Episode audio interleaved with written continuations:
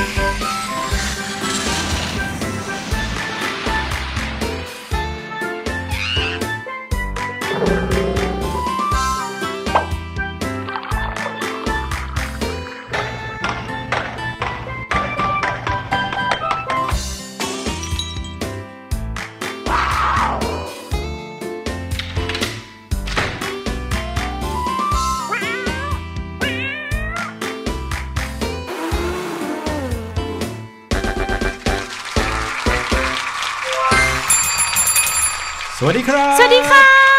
สวัสดีชาวเสียงสนุกทุกคนนะครับ ได้เวลาที่เราจะกลับมาเจอกันอีกแล้ว ใช่แล้วล่ะค่ะ ขอต้อนรับน้องๆเข้าสู่รายการเสียงสนุกค่ะ วันนี้พี่แนนแล้วก็พี่หลุยมาประจำการเช่นเคยเลย ใช่ครับ รวมไปถึงคุณพ่อคุณแม่ คุณปู่คุณย่าคุณตาคุณยาย ญาติพี่น้องทุกๆคน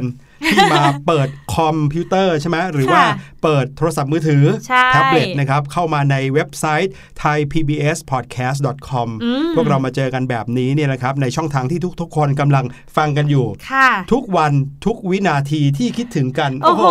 ฟังดูซึ้งไหมใช่ค่ะ คิดถึงกันเมื่อไหร่ก็สามารถเข้ามาฟังกันได้นะครับอืมย้อนหลังไปนานแค่ไหนก็ได้ มีใช่เขาเรียกว่าเป็นการเก็บเอาไว้ให้ฟังย้อนหลังได้เขาเรียกว่า archive โอ้นะครับคืออะไรคะพี่หลุยคะก็นั่นแหละครับ เก็บไว้ให้ฟังย้อนหลังได้นะครับอยากจะฟังเมื่อไหร่ตอนไหนก็ได้นะครับ จะมีการเขียนชื่อตอนเอาไว้อืมสนใจตอนไหนเอ้ยเข้าไปลองฟังซิมีเรื่องราวแบบนี้น่าสนใจหรือเปล่าค่ะนะครับ ก็เข้ามาเจอกันได้แบบนี้ทุกวันทุกเวลาที่คิดถึงกัน และแถมยังฟังที่ไหนก็ได้ด้วย โอ้โห จะฟังในรถอืม ฟังในห้องน้ำครับ ฟังในห้องครัว ก่อนนอน ก่อนนอนก็ได้เออฟังได้ทุกที่จริงยกเว้นในห้องเรียน ตอนที่คุณครูกำลังสอนอยู่ๆใช่ค่ะเออน้องๆพูดถึงตอนที่คุณครูกำลังสอนอยู่เนี่ยครับจะมีเรื่องของการเก็บโทรศัพท์มือถือด้วยใช่ไหมอืมพี่หลุยจำได้ว่ามีหลาย ๆ โรงเรียนเลย ที่เขาจะมีกฎว่าถ้าน้องๆ เดินเข้าห้องเรียนปุ๊บ หรือว่าเดินเข้ารั้วโรงเรียนปุ๊บเนี่ยคุณครูก็จะมีกล่องเอาไว้วางโทรศัพท์มือถือเนี่ยค่ะแยกเป็นห้องๆให้เลยอ่าหรือว่าถือโทรศัพท์มือถือนี่แหละ เอาไว้ติดตัวหลังจากเคารพธงชาติเสร็จปุ๊บอืมเดินเข้าห้องเรียนปุ๊บก็ให้วางไว้ในกล่องเลยค่ะคุณครูบอกว่าจะได้ไม่ต้องมาวุ่นวายเกี่ยวกับโทรศัพท์มือถืออยู่อืมจริง ๆ แล้วภาพเหล่านั้นเนี่ยนะคะอืมพี่แนนไม่ค่อยชินตาฮะเพราะว่าตอนที่พี่แนนเรียนอยู่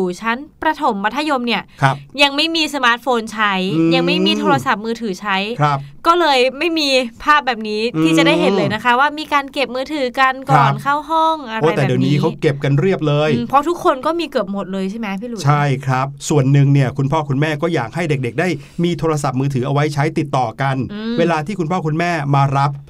ตอนที่จะกลับบ้านมหรือว่าเผื่อมีอะไรฉุกเฉินเด็ก ๆ จะได้โทรกลับบ้านได้ค่ะแต่ด้วยความที่โทรศัพท์มือถือมีอะไรน่าเล่นเยอะไปหมดเลยนะครับใช่ทางโรงเรียนก็กลัวว่าเด็กๆเนี่ยจะมาใช้โทรศัพท์มือถือในเวลาที่ไม่สมควรใช่ไหมอืมไปเล่นในห้องเรียนอะไรอย่างเงี้ย ก็เลยทำให้มีมาตรการในการเก็บโทรศัพท์มือถือรวมกันไว้ค่ะเวลาพักทีนึงหรือพักเที่ยงหรือบางทีรอให้หลังเลิกเรียนเลย ถึงจะมาเอากลับไปได้ ค่ะ แต่พี่แนนว่าก็ในมุมน้องๆเนาะอืมก็ให้น้องๆนึกซะว่าคุณครูก็อยากให้เราเนี่ยตั้งใจเรียนอย่างเต็มที่เลยนะคะใช่ไม่มาวอกแวกกับโทรศัพท์มือถือ หรือว่าสมาร์ทโฟนแอปพลิเคชันข้างในที่ใช่มันมีความโอ้โหสนุกสนานมากครับไม่ว่าจะเป็น YouTube อืมหรือว่าเกมต่างใช่แล้ว วันนี้นะครับในช่วง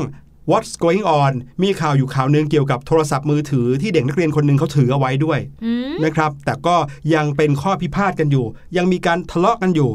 ว่า เอ๊ะ จริง ๆ แล้วเนี่ย เขาทำถูกหรือทำผิดในการใช้โทรศัพท์มือถือในโรงเรียนอือืมมนะครับ แต่ก็เป็นเรื่องที่ให้ประโยชน์กับคนอื่นๆเหมือนกันนะค่ะเดี๋ยวเรามาลองฟังกันในช่วงหน้ากับ What's Going On นะครับ นอกจากนั้นแล้วยังมีข่าวเกี่ยวกับสุนัขตำรวจด้วยอู้นี่น้องหมามาอีกแล้ว เราพูดถึงกันหลายครั้งเลยนะครับใช่เกี่ยวกับค่ะสุนัขตำรวจหรือว่าน้องหมาที่ทำหน้าที่เป็นคุณตำรวจเออ่าอส่วนใหญ่ก็ดมกลิ่นเนาะเออเมื่อครั้งที่แล้วที่บอกว่ามีข่าวออกมา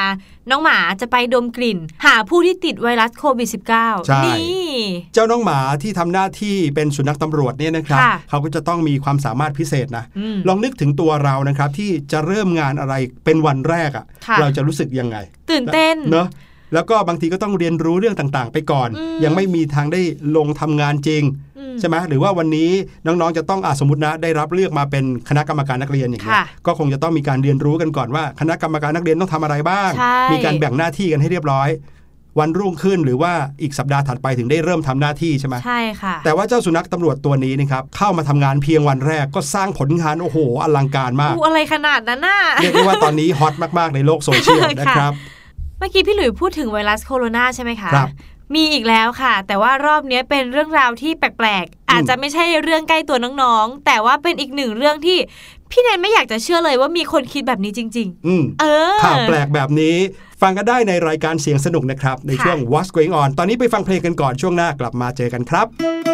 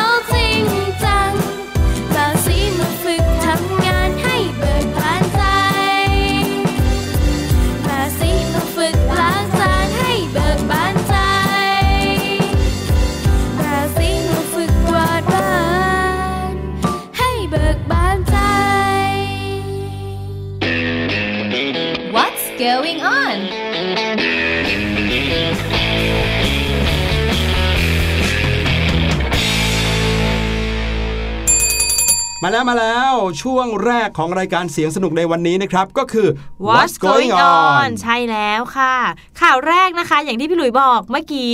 เป็นข่าวเกี่ยวกับน้องหมาอืมแต่ว่าเอ๊ะ ที่พี่หลุยบอกว่า แค่วันแรกเขาก็สร้างผลงานแบบสุดยอดเลยเนี่ยใช่มันขนาดไหนคะพี่หลุยอ้าวสุนัขตำรวจมีหน้าที่อะไรก่อนอย่างแรกอ่า ส่วนใหญ่ก็จะเป็นดมกลิ่น ดมกลิ่นอืมตามหาคนอ่าตามหาคนของตามหายาเสพติดใช่ค่ะหรือว่าตรวจอะไรต่างๆ ที่อยู่ตามสนามบินอย่างนี้ ใช่ใช่ไหมครับ แล้วก็รวมไปถึงหน้าที่ในการจับขโมยด้วยเออโอ้โห หน้าที่ของน้องหมาเนี่ยเมื่อมาเป็นสุนัขตำรวจแล้วนะทำอะไรได้เยอะมาก แต่ก็อย่างที่เราคุยกันไปเมื่อตอนช่วงที่แล้วครับ ว่าเวลาที่เรามาเริ่มงานเนี่ย ปกติแล้วในวันแรกของการทำอะไรใหม่ๆนะค่ะขึ้นชั้นเรียนเจอห้องใหม่อืมหรือเข้าไปทำหน้าที่ใหม่ เราอาจจะแค่เรียนรู้บางอย่างก่อน หรือถ้าทำได้อาจจะมีความผิดพลาดเกิดขึ้นด้วยใช่ซ้ำเรื่องเล็กๆ น้อยๆ อะไรอย่างเงี้ยนะครับ เกิดขึ้นได้เหมือนกัน เจ้าสุนัขตำรวจตัวนี้นะครับสร้างผลงานแม้ว่า เขาจะได้เข้าไปทำหน้าที่นี้เพียงวันแรกเท่านั้นโอ้โหเก่งนะเนี่ยใช่ครับ เจ้าน้องตัวนี้มีชื่อว่าเจ้าแม็กซ์ เจ้านะครับแม็กซ์แถมยังเป็นน้องหมาตำรวจที่มีอายุเพียงแค่ 2 ขวบเท่านั้นเองค่ะแม่แต่ว่าผลงานของเขาไม่ใช่เด็กๆเลยนะครับ เรื่องราวมีอยู่ว่าอย่างนี้นะครับ ในประเทศอังกฤษ อันนี้คือเรื่องเกิดเมื่อสัปดาห์ที่แล้วนี่เองนะครับค่ะมีคนโทรมาแจ้งเหตุกับคุณตำรวจนะครับในเขตหนึ่งในประเทศอังกฤษว่า มีหญิงสาวคนหนึ่งกับลูกน้อยวัยหนึ่งขวบของเธอนั้นหายไปจากบ้าน โห อ่า ปกติแล้วเนี่ยนะครับ คนที่จะโทรศัพท์มาเพื่อแจ้งตำรวจว่ามีคนหายไปเนี่ยค่ะคนที่หายต้องหายไปอย่างน้อย24 ชั่วโมงก่อนอืมนะครับก็เพื่อคืที่อวันจะได้หนึ่งผ่านไปแล้วยังไม่กลับเออมาบ้านเลย จะได้ไม่เรียกว่าไม่เป็นปกติละค่ะเพราะบางทีไปเช้าตรู่กับดึกเนี่ยก็ยังไม่ครบ 24 ชั่วโมงเขาก็อาจจะไปไหนแล้วก็กลับมาได้ใช่ไหมครับอืมแต่พอเกิน 24 ชั่วโมงแล้วยังไม่กลับบ้านเนี่ยก็เริ่มเป็นกังวลกันแล้วค่ะนะครับทางตำรวจก็เลยให้ผ่าน 24 ชั่วโมงก่อน ถึงจะเริ่มโทรมา แน่นอนครับ พอสายนี้โทรมาก็บอกว่าเกือบ 2 วันแล้วที่แม่ลูกคู่นี้หายไป โอ้โอ้โหคุณตำรวจก็ รู้สึกว่าจะต้องรีบเลยนะครับ เพราะว่ามีเด็กน้อยด้วยอายุเพียงแค่หนึ่งขวบใช่ก็เลยต้องรีบออกตามหา 2 แม่ลูกทันทีนะครับ โดยวันนั้นเนี่ยเป็นวันที่เจ้าแม็กซ์เนี่ยนะครับเข้ามาทำงานเป็นวันแรก คุณตำรวจก็เลยพาเจ้าแม็กซ์มาช่วยดมกลิ่นหาด้วยครับอืมโดยคนที่โทรแจ้งเนี่ยนะครับ หลังจากที่ไปหาคนที่แจ้งแล้วค่ะเขาก็เอาเสื้อผ้าเอาผ้าที่มีกลิ่นของสองแม่ลูกนี้ให้ดมอ่ามาให้ดมอ่าเพื่อจะไปหา ถูกต้องครับ เจ้าแม็กซ์ก็เลยพาเหล่าเจ้าหน้าที่ เสาะหาไปตามทางเรื่อยๆนะครับ ค่ะ ใช้เวลาเพียงแค่เท่าไหร่รู้ไหมครับอืมหนึ่งชั่วโมงครึ่งเท่านั้นเองโอ้ยโอ้แป๊บโหเดียวเองอะ เหมือนขับรถจากกรุงเทพไปชนบุรีนะครับ แค่หนึ่งชั่วโมงครึ่งเท่านั้นเองนะครับ เจ้าแม็กซ์ก็พาคุณตำรวจไปพบกับคุณแม่และลูกน้อย ที่กำลังโบกมือขอความช่วยเหลืออยู่แถบริมหน้าผาครับ เอ๊ะชั่วโมงครึ่งเองเหรอคะพี่หลุย ครับผม การตามหาคนเนี่ย มันก็ไม่น่าจะง่ายไหมใช่เราไม่ได้รู้ทิศทางหรือว่าว่าเขาอยู่ตรงไหนจริง ๆ ถูกไหมใช่คะจะเริ่มจากอะไรก็ไม่รู้โอ้นะครับพี่หลุยว่าเขาอาจจะประกอบกันนะอืมเช่นว่าสมมติว่าให้เจ้าแม็กซ์เนี่ยดมกลิ่นแล้วใช่ไหมครับค่ะเขาก็ถามคนที่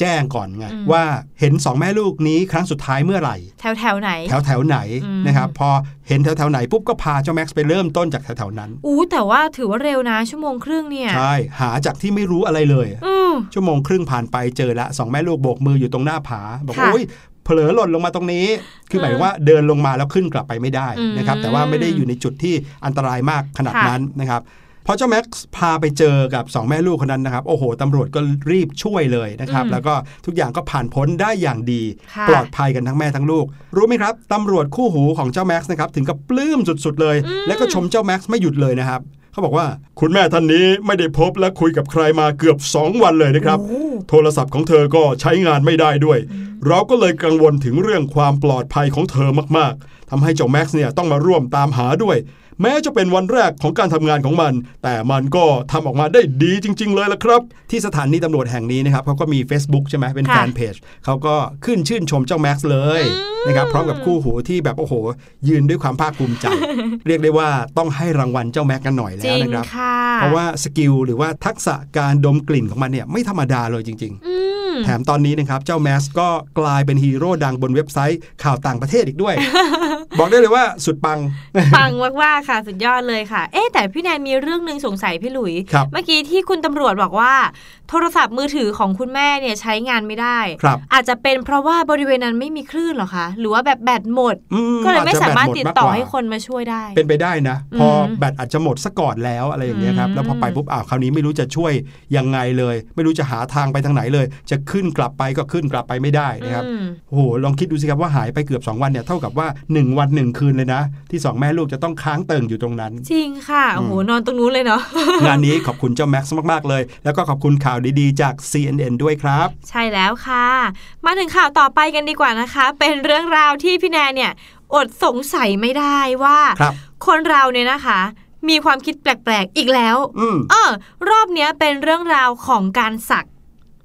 การสักสักโอ้ค่ะโห น้องๆ ครับ หลาย ๆ คนอาจจะยังไม่เคยรู้จักการสักค่ะแต่ว่าถ้าเกิดว่าน้องๆ อยากจะนึกภาพออกนะอืมลองนึกภาพพี่ๆ ผู้ใหญ่อะที่เขามีรูปภาพต่างๆ อยู่บนร่างกายอืมนะครับ แล้วก็รูปภาพเหล่านั้นเนี่ยเป็นรูปภาพที่เขียนเอาไว้แบบถาวรลบไม่ออกเลยด้วยค่ะบางทีก็เป็นตัวหนังสือบางทีก็เป็นรูปเนาะ ใช่ค่ะ อันนี้ก็แล้วแต่คนชอบ แต่ว่ารอบนี้ค่ะ เป็นเทรนด์ใหม่กำลังมาแรงมากๆเลยค่ะพี่หลุย ก็คือเขานิยมที่จะสักรอยสักไวรัสโคโรนาหืมรอยสักที่เป็นรูปไวรัสโคโรนาเหรอครับ พี่หลุยลองนึกดูอาจจะเป็นรูปประมาณว่าหลอดแก้วครับแล้วก็มีเขียวๆเหมือนไวรัสอยู่ข้างในแต่ครับหรือว่าเป็นตัวไวรัสที่มันมีตุ่มปุ่มตะปุ่มตะป่ใช่ปุ่มๆปั่มๆยื่นออกมาเยอะแยะเลยอะค่ะำครับโดยก็มีหลายเหตุผลแตกต่างกันออกไปนะซึ่งหนึ่งในเหตุผลที่พี่แนนได้รู้มาก็คือ ถ้าสักแล้วเนี่ยจะสามารถป้องกันการติดเชื้อไวรัสโควิด -19 ได้ เดี๋ยวนะครับ มีคนเขาคิดอย่างนี้ด้วยเหรอครับ จริงค่ะ เป็นความเชื่อที่ตอนนี้แพร่หลายในกลุ่มวัยรุ่นบางกลุ่มนะคะ ซึ่งมีช่างศักดิ์คนหนึ่งนะคะ ที่อยู่รัฐแคลิฟอร์เนียสหรัฐอเมริกา เขาบอกว่าตัวเขาเองเนี่ยเคยได้รับงานสักให้กับลูกค้าที่เชื่อว่า รอยสักแบบเนี้ยสามารถป้องกันการติดเชื้อได้เขาบอกว่าอย่างนี้ค่ะน้องๆ ผู้หญิงคนหนึ่งมั่นใจมากว่ารอยสักเนี่ยสามารถปกป้องเธอจากเชื้อไวรัสได้จริง ๆ ผมก็เลยใช้เวลากว่า 1 ชั่วโมงครึ่ง ในการทำผลงานชิ้นนี้ออกมาไว้บนร่างกายของเธอครับ โอ้โห ช่างศักดิ์ก็ถือว่าทำงานเต็มที่ทำตามความต้องการของลูกค้าอื้อหือซึ่งรอยสักนะคะ ก็เป็นเหมือนที่กลมๆ แล้วก็มีตะปุ่มตะป่ำยื่นออกมานะน้องๆ หรือว่าอีกที่หนึ่งนะคะ อาจจะไม่ใช่เรื่องเกี่ยวกับการติดเชื้อและที่กรุงซิดนีย์ประเทศออสเตรเลียนะคะ เขาก็บอกว่ามีลูกค้าคนหนึ่งเนี่ย ก็ได้ให้เขาเนี่ยสักเป็น ลักษณะของไวรัสโคโรนาค่ะ บางคนก็อาจจะดูว่ามันตลก แต่ว่าลูกค้าคนนี้โอ้โหเขาจริงจังกับรอยสักอันนี้มากๆเลยค่ะ ช่างสักเขาคิดว่าลูกค้าคนนี้น่าจะเบื่อกับการที่ต้องกักตัวอยู่แต่ในบ้านมาใช้เวลานานมากๆเลย ก็เลยทำให้ผู้หญิงคนนี้หรือลูกค้าคนนี้อยากจะมาสักอันนี้ที่เหมือนแบบมาคอยย้ำเตือนว่าในช่วงเวลาหนึ่งเนี่ยมันเคยเกิด สภาวะหรือสถานการณ์ที่โอ้โห กระทบกับคนทั้งโลกยิ่งใหญ่มากๆเลยอืมแต่เรื่องนี้ก็ฟังเป็นเหตุผลที่โอเคนะคะพี่หลุยเออแต่ก็แปลกอยู่ดีนะครับลค่ะองนึกว่าบนร่างกายมีรอยสักเนี่ย แล้วยังมาสักเป็นรูปไวรัสเนี่ยอืมที่แปลกที่สุดนะพี่หลุยว่าความคิดที่ว่าสักรูปไวรัสแล้ว จะทำให้ป้องกันเชื้อไวรัสได้เนี่ยสิแปลกจริงๆ ใช่ อันเนี้ยคือแปลกสุดๆเลย พี่แนนกำลังนึกถึงบ้านเราที่มีการสัก แต่ว่าเป็นเรียกว่ายันดีไหมม อ่ามีการแบบฟันแทงไม่เข้ารือเคยเห็นว่าในภาพยนตร์ เออใช่หรือว่าแบบป้องกันนู่นป้องกันนี่ครับแต่อันนี้คือสักไวรัสโคโรนาเพื่อป้องกันไวรัสโคโรนาหรือโควิด -19 เออคือในประเทศไทยเราเนี่ยน้องๆ คงจะเคยเห็นในภาพยนตร์เหมือนกันนะค่ะที่เขาจะมีหนังเกี่ยวกับเวทมนต์หรือคาถาอะไรอย่างเงี้ยอืมแล้วก็จะต้องมีการสักที่มันเป็นอักขระภาษาขอมภาษาอะไรแปลกๆ เพื่อที่จะให้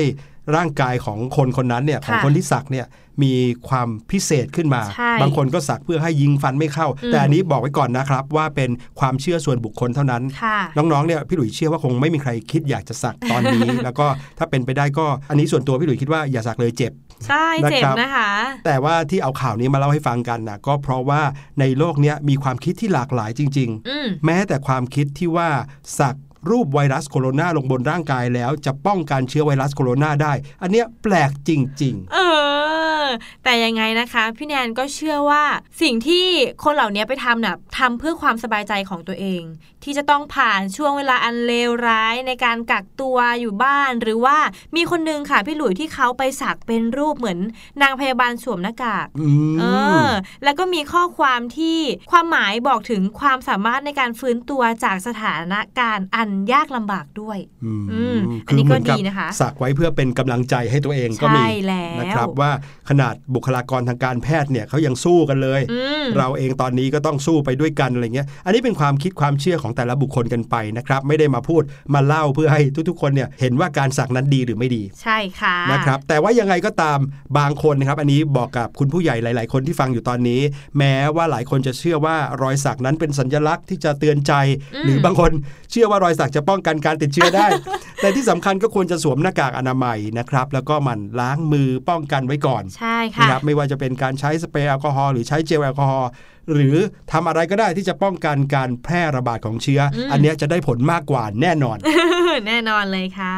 มาที่ข่าวสุดท้ายนะครับ ของช่วง What's Going On วันนี้ เป็นข่าวของเด็กผู้หญิงคนหนึ่งที่พี่หลุยเล่าไปเมื่อตอนต้นรายการเลยค่ะนะครับบอกว่าเวลาที่เราเข้าไปที่โรงเรียนเนี่ย แต่ละคนก็จะมีโทรศัพท์มือถือเป็นของตัวเองใช่ไหมครับอืมที่คุณพ่อคุณแม่ให้ไว้เพื่อใช้ติดต่อกับท่าน แต่โรงเรียนเนี่ยเขาก็จะมีกฎระเบียบว่าไม่ให้ใช้โทรศัพท์มือถือ ไม่ว่าจะอยู่ในห้องเรียนหรืออยู่ภายในบริเวณรั้วโรงเรียนเลยค่ะแต่ว่านะครับสิ่งที่เด็กผู้หญิงคนนี้ทำเนี่ยก็เรียกว่าเป็นการกระตุกกระตุ้นนะครับอืมให้หลาย ๆ ฝ่ายเนี่ยต้องตื่นตัว โดยเฉพาะอย่างยิ่งคนที่เกี่ยวข้องกับการป้องกัน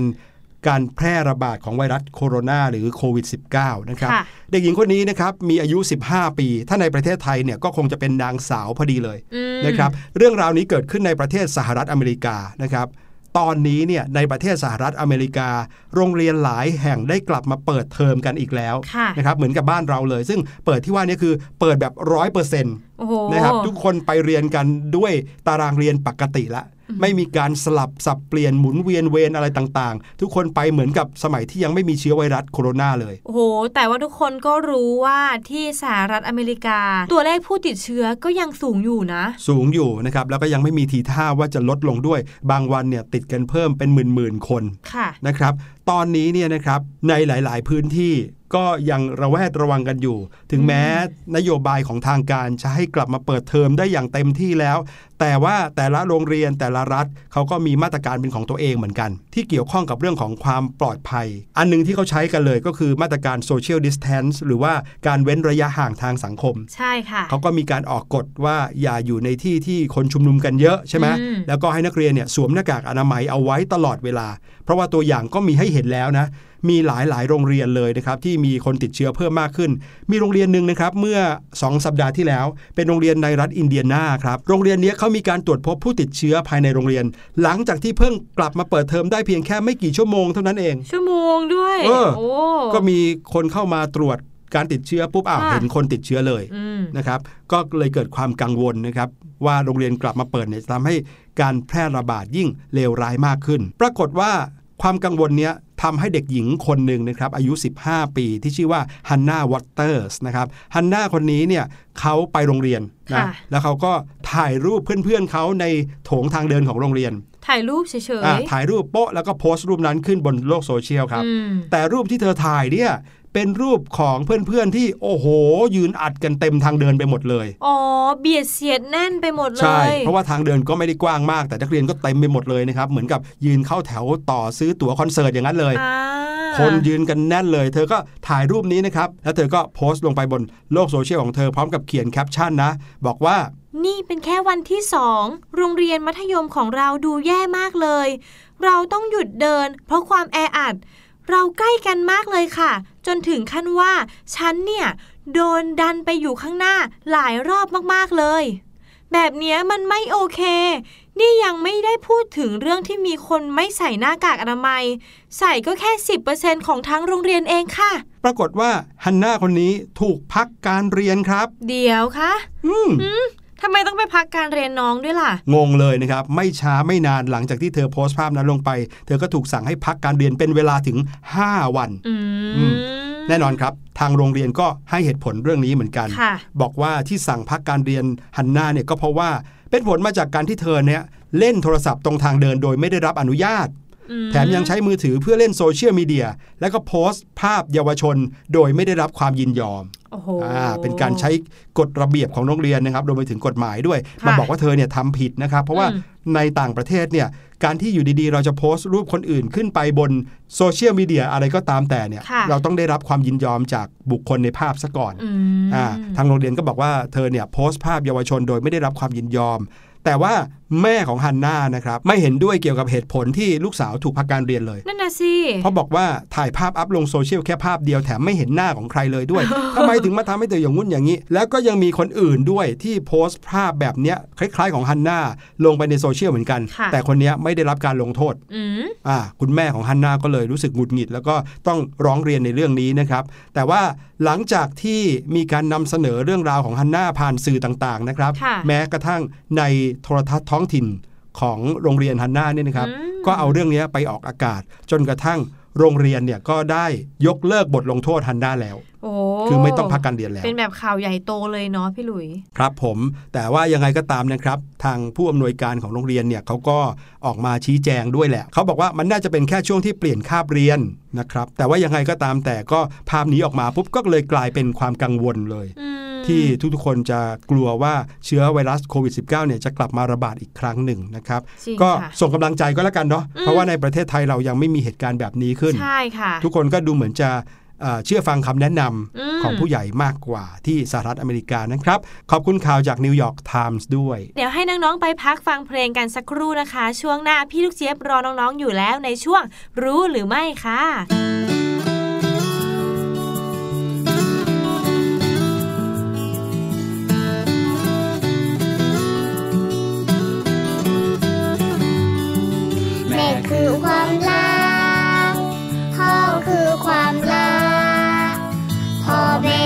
สุดที่รักหนูรักพ่อแม่ที่สุด แม่คือความรัก พ่อคือความรัก พ่อแม่คือสุดที่รักหนูรักพ่อแม่ที่สุด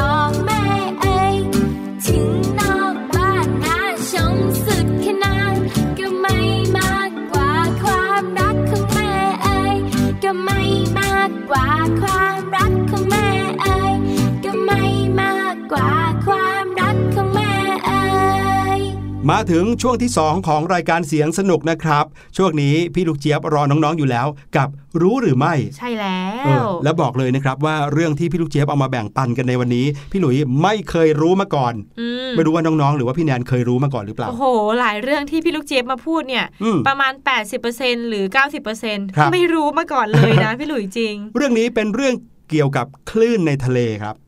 อ่า ถ้าพูดถึงคลื่นในทะเลเราก็นึกถึงน้ำทะเลที่ซัดเข้ามาในฝั่งใช่ไหมค่ะคลื่นมีรูปร่างหน้าตายังไง ทุกคนคงจะนึกภาพคลื่นออกอืมใช่ไหมว่าคลื่นทะเลมีหน้าตายังไงค่ะแต่วันนี้พี่ลูกเจี๊ยบจะบอกว่า รู้หรือเปล่าว่าคลื่นเนี่ยนะมีรูปสี่เหลี่ยมด้วยเฮ้อคลื่นรูปสี่เหลี่ยม มายังไงคะนั่นแหละสิพี่หลุยส์ก็ไม่เคยได้ยินมาก่อนเหมือนกันเออไปฟังพี่ลูกเจี๊ยบกันดีกว่าค่ะในช่วงรู้หรือไม่นะครับ รู้หรือไม่กับพี่ลูกเจี๊ยบ วัสดีค่ะ ต้อนรับทุกคนเข้าสู่ช่วงรู้หรือไม่กับพี่ลูกเจี๊ยบนะคะ วันนี้พี่ลูกเจี๊ยบจะพาทุกคนไปเที่ยวทะเลกันค่ะ แต่ว่าดูดีๆนะคะ บางทีเนี่ยคลื่นเนี่ยก็ไม่ค่อยจะดูน่าปลอดภัยเลยล่ะค่ะพี่ลูกเจี๊ยบอยากจะชวนน้องๆเนี่ยนะคะ มาดูคลื่นกันค่ะ น้องๆเคยเห็นคลื่นของทะเลเนี่ยเป็นรูปแบบไหนกันบ้างอ้าวสงสัยแล้วก็งงกันใช่ไหมล่ะคะ ถ้าพูดถึงคลื่นเนี่ยเราก็จะเห็นภาพคลื่นเนี่ยซัดเข้าชายฝั่งเป็นแนวยาวตามชายหาดไป พี่ลูกเจี๊ยบมาถามว่าเป็นคลื่นแบบไหนบ้างนี่ นึกภาพไม่ออกเลยใช่ไหมล่ะ ก็น้องๆอะรู้หรือไม่คะว่า คลื่นเนี่ยมีเป็นคลื่นสี่เหลี่ยมด้วยนะคะ หรือในภาษาอังกฤษค่ะเรียกว่า cross sea นั่นเองค่ะปรากฏการณ์คลื่นสี่เหลี่ยมนะคะ ก็คือสัญลักษณ์เตือนภัยชั้นดีเลยล่ะค่ะน้องๆ ที่บอกกับเราว่าเมื่อไหร่ก็ตามนะคะ ที่เราเห็นคลื่นสี่เหลี่ยมเนี่ยจะต้องรีบขึ้นจากน้ำทันทีเลยล่ะค่ะ คลื่นสี่เหลี่ยมค่ะ เกิดจากการที่คลื่นทะเลสะสมสองแห่งค่ะ ซึ่งถูกพัดมาจากระยะไกลหลายกิโลเมตรแบบต่อเนื่องเลยนะคะ และเมื่อเจ้าคลื่นทะเลสองแห่งนี้เนี่ยนะคะ มาเจอกันในจุดใดจุดหนึ่งค่ะ ก็จะทำให้เกิดคลื่นที่มาจากทะเลที่สวนทิศทางกัน แล้วก็เป็นการชนกันของคลื่นในแนวทะแยง จนดูเหมือนเป็นตารางหมากรุกนั่นเองค่ะ ปรากฏการณ์คลื่นสี่เหลี่ยมเนี่ยนะคะ สามารถเกิดขึ้นได้ในเขตน้ำตื้นทั่วโลกเลยค่ะ แต่ว่ายังไม่เคยมีใครได้เจอคลื่นอันนี้เลยนะคะ ยกเว้นแต่ที่เกาะไอล์ที่ตั้งอยู่ทางตะวันตกของประเทศฝรั่งเศส ใกล้กับชายฝั่งของเมืองลาโรเซลนั่นเองค่ะ เนื่องจากว่าเจ้าเกาะนี้เนี่ยนะคะตั้งอยู่ในพื้นที่ที่กระแสน้ำจากทะเลทั้งสองแห่งมาบรรจบกันค่ะ อย่างที่พี่ลูกเจี๊ยบเล่าให้ฟังเนาะว่า เจ้าคลื่นสี่เหลี่ยมเนี่ยเกิดจากการที่คลื่นสองอันเนี่ยมาเจอกันนั่นเองเนาะและเมื่อค่ะคลื่นจากสองแห่งสองที่เนี่ยมาเจอกันค่ะ บวกกับสภาพลมของทะเลทั้งสองที่ที่แตกต่างกันด้วย ก็เลยยิ่งทำให้เกิดปรากฏการณ์นี้ได้บ่อยครั้งนั่นเองค่ะ แล้วเวลาที่เกิดขึ้นนะคะ ก็เกิดขึ้นแป๊บเดียวไม่ถึงชั่วโมงค่ะ และแม้ว่าคลื่นสี่เหลี่ยมเนี่ยนะคะ จะเกิดขึ้นในเขตน้ำตื้นเนี่ยแต่ในความเป็นจริงค่ะ คลื่นนี้นะคะอาจจะสูงได้ถึง 3 เมตรเลยนะคะ แล้วก็มีความเร็วจนเป็นแรงกระแทกเนี่ยมหาศาลเลย ดังนั้นค่ะถ้าเกิดว่าเราเนี่ยเจอแล้วไม่รีบขึ้นชายฝั่งนะคะ เราเนี่ยอาจจะติดอยู่ในช่องสี่เหลี่ยมที่เราไม่มีทางว่ายออกมาได้เลย หรือือถ้าเกิดว่าเป็นเรือค่ะ ก็อาจจะถูกคลื่นสูงซัดจากทุกทิศทาง จนอาจทำให้เรือเนี่ยอับปางได้เลยละค่ะ คำถามก็คือแล้วเราจะรู้ได้ยังไงล่ะว่ามันกำลังจะเกิดคลื่นสี่เหลี่ยมนะคะ เขาบอกว่าให้ลองสังเกตค่ะ คลื่นลมทะเลเนี่ยจะมีความเร็วแล้วก็รุนแรงขึ้นกว่าลมทั่วไปนะคะ คือมันจะผิดสังเกตเลยค่ะ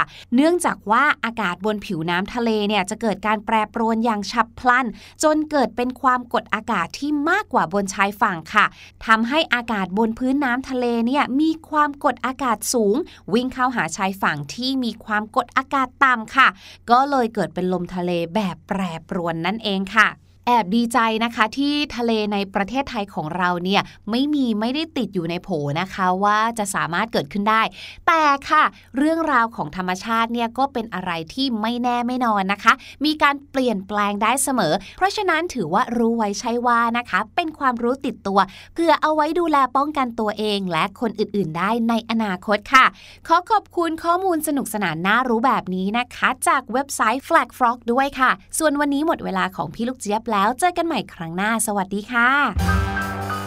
รู้หรือไม่กับพี่ลูกเจี๊ยบ โอ้โห โชคดีนะพี่หลุยยังไม่เคยเห็นคลื่นใหญ่ขนาดนี้มาก่อน พี่แนนก็ยังไม่เคยเห็นนะคะปกติเนี่ยเป็นคนขี้กลัวอยู่แล้วครับ ถ้าเกิดว่าเห็นในทะเลมีคลื่นแบบโอ้โหลูกใหญ่หน่อยลมแรงหน่อยพี่หลุยไม่ค่อยกล้าลงไปเล่นอยู่แล้ว เหมือนกันพี่หลุยพี่แนนก็อืมกลัวค่ะ เพราะว่าในทะเลเนี่ยพี่แนนกลัวว่า เวลาคลื่นเขาเนี่ยซัดใช่ไหมคะซัดเรามาแล้วมันก็จะดูดเราดูดกลับกลัไปบเข้าไปช่ในทะเลค่ด้วยนะครับอืมก็เอาเป็นว่าเป็นอีกหนึ่งความรู้ก็แล้วกันอืมนะครับที่จะประดับสมองเราไว้เผื่อไปเจอรูปแบบคลื่นเป็นแบบนี้อืมจะได้รู้ว่าโอ้อันนี้ไม่ปลอดภัยครับ เดี๋ยวเราพาน้องๆไปพักฟังเพลงกันสักครู่ดีกว่าค่ะ ช่วงหน้านะคะ ห้องเรียนสายชิลค่ะวันนี้นะคะ เราจะมารู้จักกับภาษาของเพื่อนบ้านเราประเทศอาเซียนค่ะ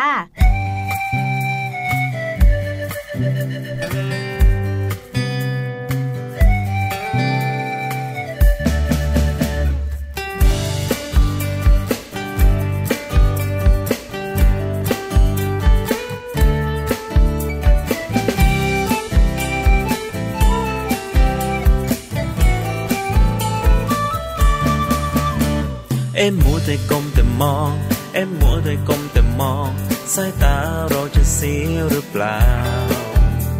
อย่าลืมใส่ใจคนรักรอบค่างคุณใจ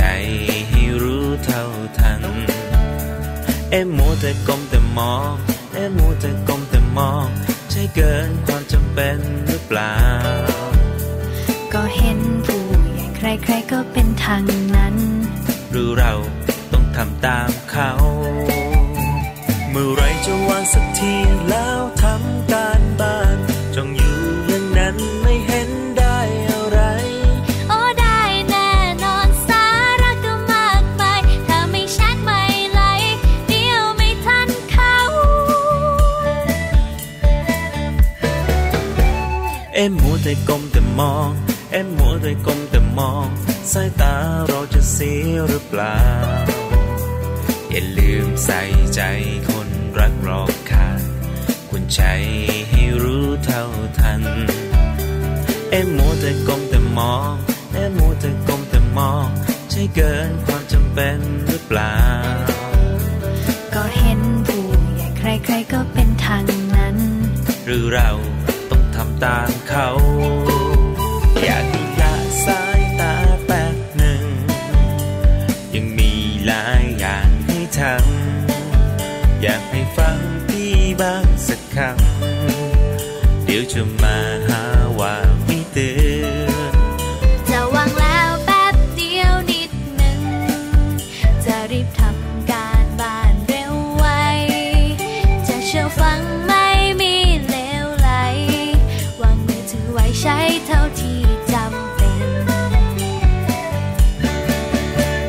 เอ็มมัวแต่ก้มแต่มอง เอ็มมัวแต่ก้มแต่มอง สายตาเราจะเสียหรือเปล่า อย่าลืมใส่ใจคนรักรอบค่างคุณใจให้รู้เท่าทัน เอ็มมัวแต่ก้มแต่มอง เอ็มมัวแต่ก้มแต่มอง ใช่เกินความจำเป็นหรือเปล่า ก็เห็นผู้ใหญ่ใครๆก็เป็นทางนั้น หรือเราต้องทำต house.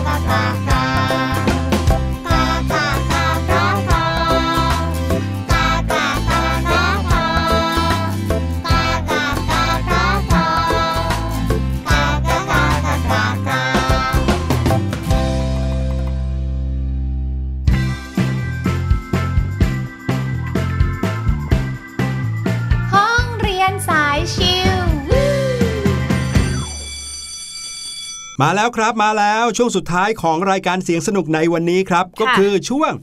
ห้องเรียนสายชิล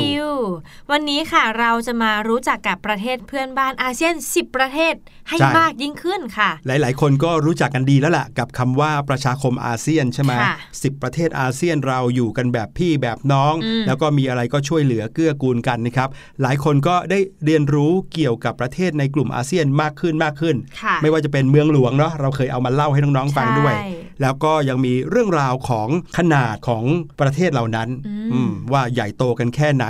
มีนิทานพื้นบ้านประจำประเทศอาเซียนด้วยใช่เหมือนอย่างค่ะบ้านเราก็มีนิทานพื้นบ้านของเรา เยอะนะจริงเออๆแล้ว อีก 9 ประเทศเขาก็มีเหมือนกันนะครับค่ะวันนี้จะพาน้องๆมารู้จักกับ ภาษาประจำชาติอาเซียนกันนะครับอืมแต่ละประเทศก็ต้องมีภาษาประจำชาติของเขา ภาษาประจำชาติ ใช่ก็หมายแล้วถึงค่ะภาษาที่ใช้กันเป็นประจำใช้กันเป็นหลักของประเทศนั้นใช่ค่ะๆเหมือนอย่างประเทศไทยเนี่ยภาษาประจำชาติก็น่าจะเป็นภาษาไทยเนาะใช่แล้วภาษาไทยเป็นภาษาราชการค่ะ ทีนี้อีก 9 ประเทศถ้าอืมเขามีภาษาประจำชาติ เขาจะเป็นภาษาอะไร ฟังดูเนี่ยถ้ายกตัวอย่างประเทศไทยเป็น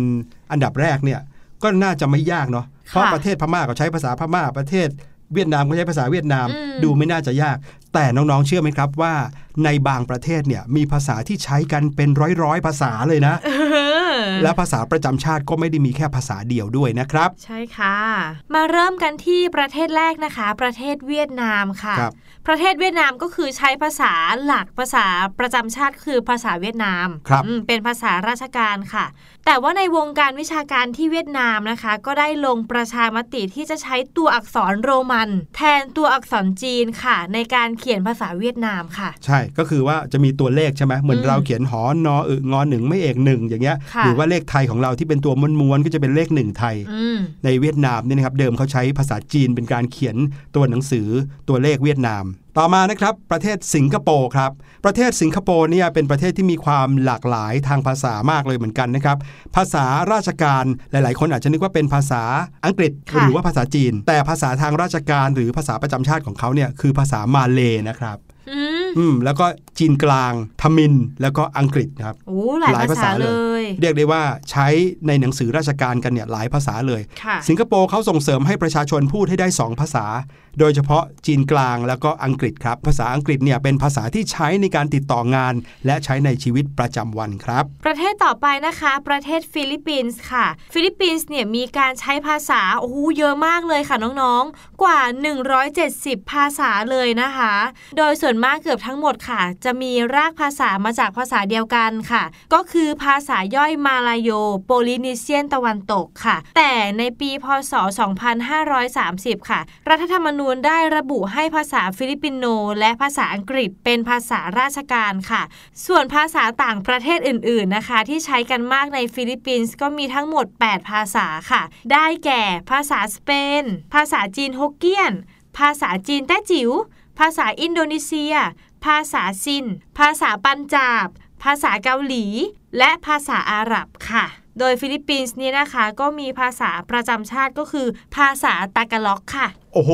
งงมากเลย มีเยอะมากก็นะคือคะน้องๆภาษาที่ใช้ในราชการเนี่ยคือภาษาอังกฤษแล้วก็ภาษาฟิลิปปินโน ใช่ค่ะ แต่ภาษาที่คนใช้กันเป็นภาษาประจำชาติ คือภาษาตากาล็อกก็ที่พูดพูดกันเนี่ยอย่างเงี้ยเออพี่หลุยส์เคยได้ยินแต่ภาษาตากาล็อกนะอืๆไม่เคยรู้เลยว่าคนเขาใช้ภาษาเกาหลี ภาษาอาหรับ ภาษาอินโดนีเซีย ภาษาจีนมาสื่อสารกันด้วยจริงค่ะ แต่ว่าประเทศที่มีภาษาคุยกันเยอะเนี่ยก็ทำให้เขามีทักษะดีนะใช่พูดกับเพื่อนๆ ประเทศไหนในโลกก็ได้อืมต่อไปนะครับประเทศเมียนมาครับค่ะประเทศเมียนมาแน่นอนก็มีภาษาพม่าเป็นภาษาราชการ แล้วก็ใช้กันอยู่ภาษาเดียวด้วย ต่อไปประเทศมาเลเซียนะคะ มาเลเซียก็ใช้ภาษามาเล เป็นภาษาราชการค่ะ แล้วก็มีภาษาอังกฤษ จีนแล้วก็ทมินอีกด้วย ต่อไปประเทศลาวนะครับเขาก็ใช้ภาษาลาวเป็นภาษาราชการ อันนี้เหมือนไทยเลยอืมประเทศอินโดนีเซียค่ะ อินโดนีเซียก็ใช้ภาษาราชการและภาษาประจำชาติก็คือภาษาอินโดนีเซียเลยค่ะ ต่อไปประเทศกัมพูชาครับ ประเทศกัมพูชาเนี่ยเราจะคุ้นเคยกันอยู่ เพราะว่าอยู่ใกล้ติดกับประเทศไทยเลยนะครับค่ะใช้ภาษาเขมรเป็นภาษาราชการ ส่วนภาษาที่ใช้โดยทั่วไปก็คืออังกฤษ ฝรั่งเศส เวียดนาม จีนแล้วก็ไทย โอ้โห พูดได้หลายภาษาเลยนะเนี่ย ใช่เพราะว่าเขาเคยตกเป็นเมืองขึ้นนะของอืมหลาย ๆ ประเทศนะครับ ซึ่งก็ทำให้เขาเนี่ยได้ทักษะในการใช้ภาษาเหล่านั้นมาด้วย ใช่ค่ะ และประเทศสุดท้ายนะคะก็คือประเทศบรูไนดารุสสลามค่ะ ภาษาที่ใช้ก็คือภาษามาเลค่ะอืม งงไปใหญ่เลย เป็นภาษาราชการค่ะ รองลงมาก็คือภาษาอังกฤษและภาษาจีนค่ะอืมหลายประเทศพี่แนนเห็นว่าใช้ภาษามาเลค่อนข้างเยอะเลยนะพี่หลุย ครับผม โอเค ก็เป็นอันรู้กันว่าภาษาประจำชาตินั้นเนี่ยกับภาษาที่คนใช้พูดคุยกันเนี่ยมีหลากหลาย อย่างประเทศไทยของเราก็ถือว่ามีภาษาเป็นของตัวเองที่มีอืมเอกลักษณ์เนาะใช่แล้ว ครับผมเอาละครับ วันนี้รายการเสียงสนุกหมดเวลาลงเรียบร้อยแล้ว พบกันใหม่กับพี่หลุยพี่แนนแล้วก็พี่ลูกเจี๊ยบได้ค่ะ ทุกเวลาที่คิดถึงกันวันนี้ลาไปก่อน สวัสสวัสดีดีคค่ะรับ สบัดจินตนาการ สนุกกับเสียง เสริมสร้างความรู้ในรายการ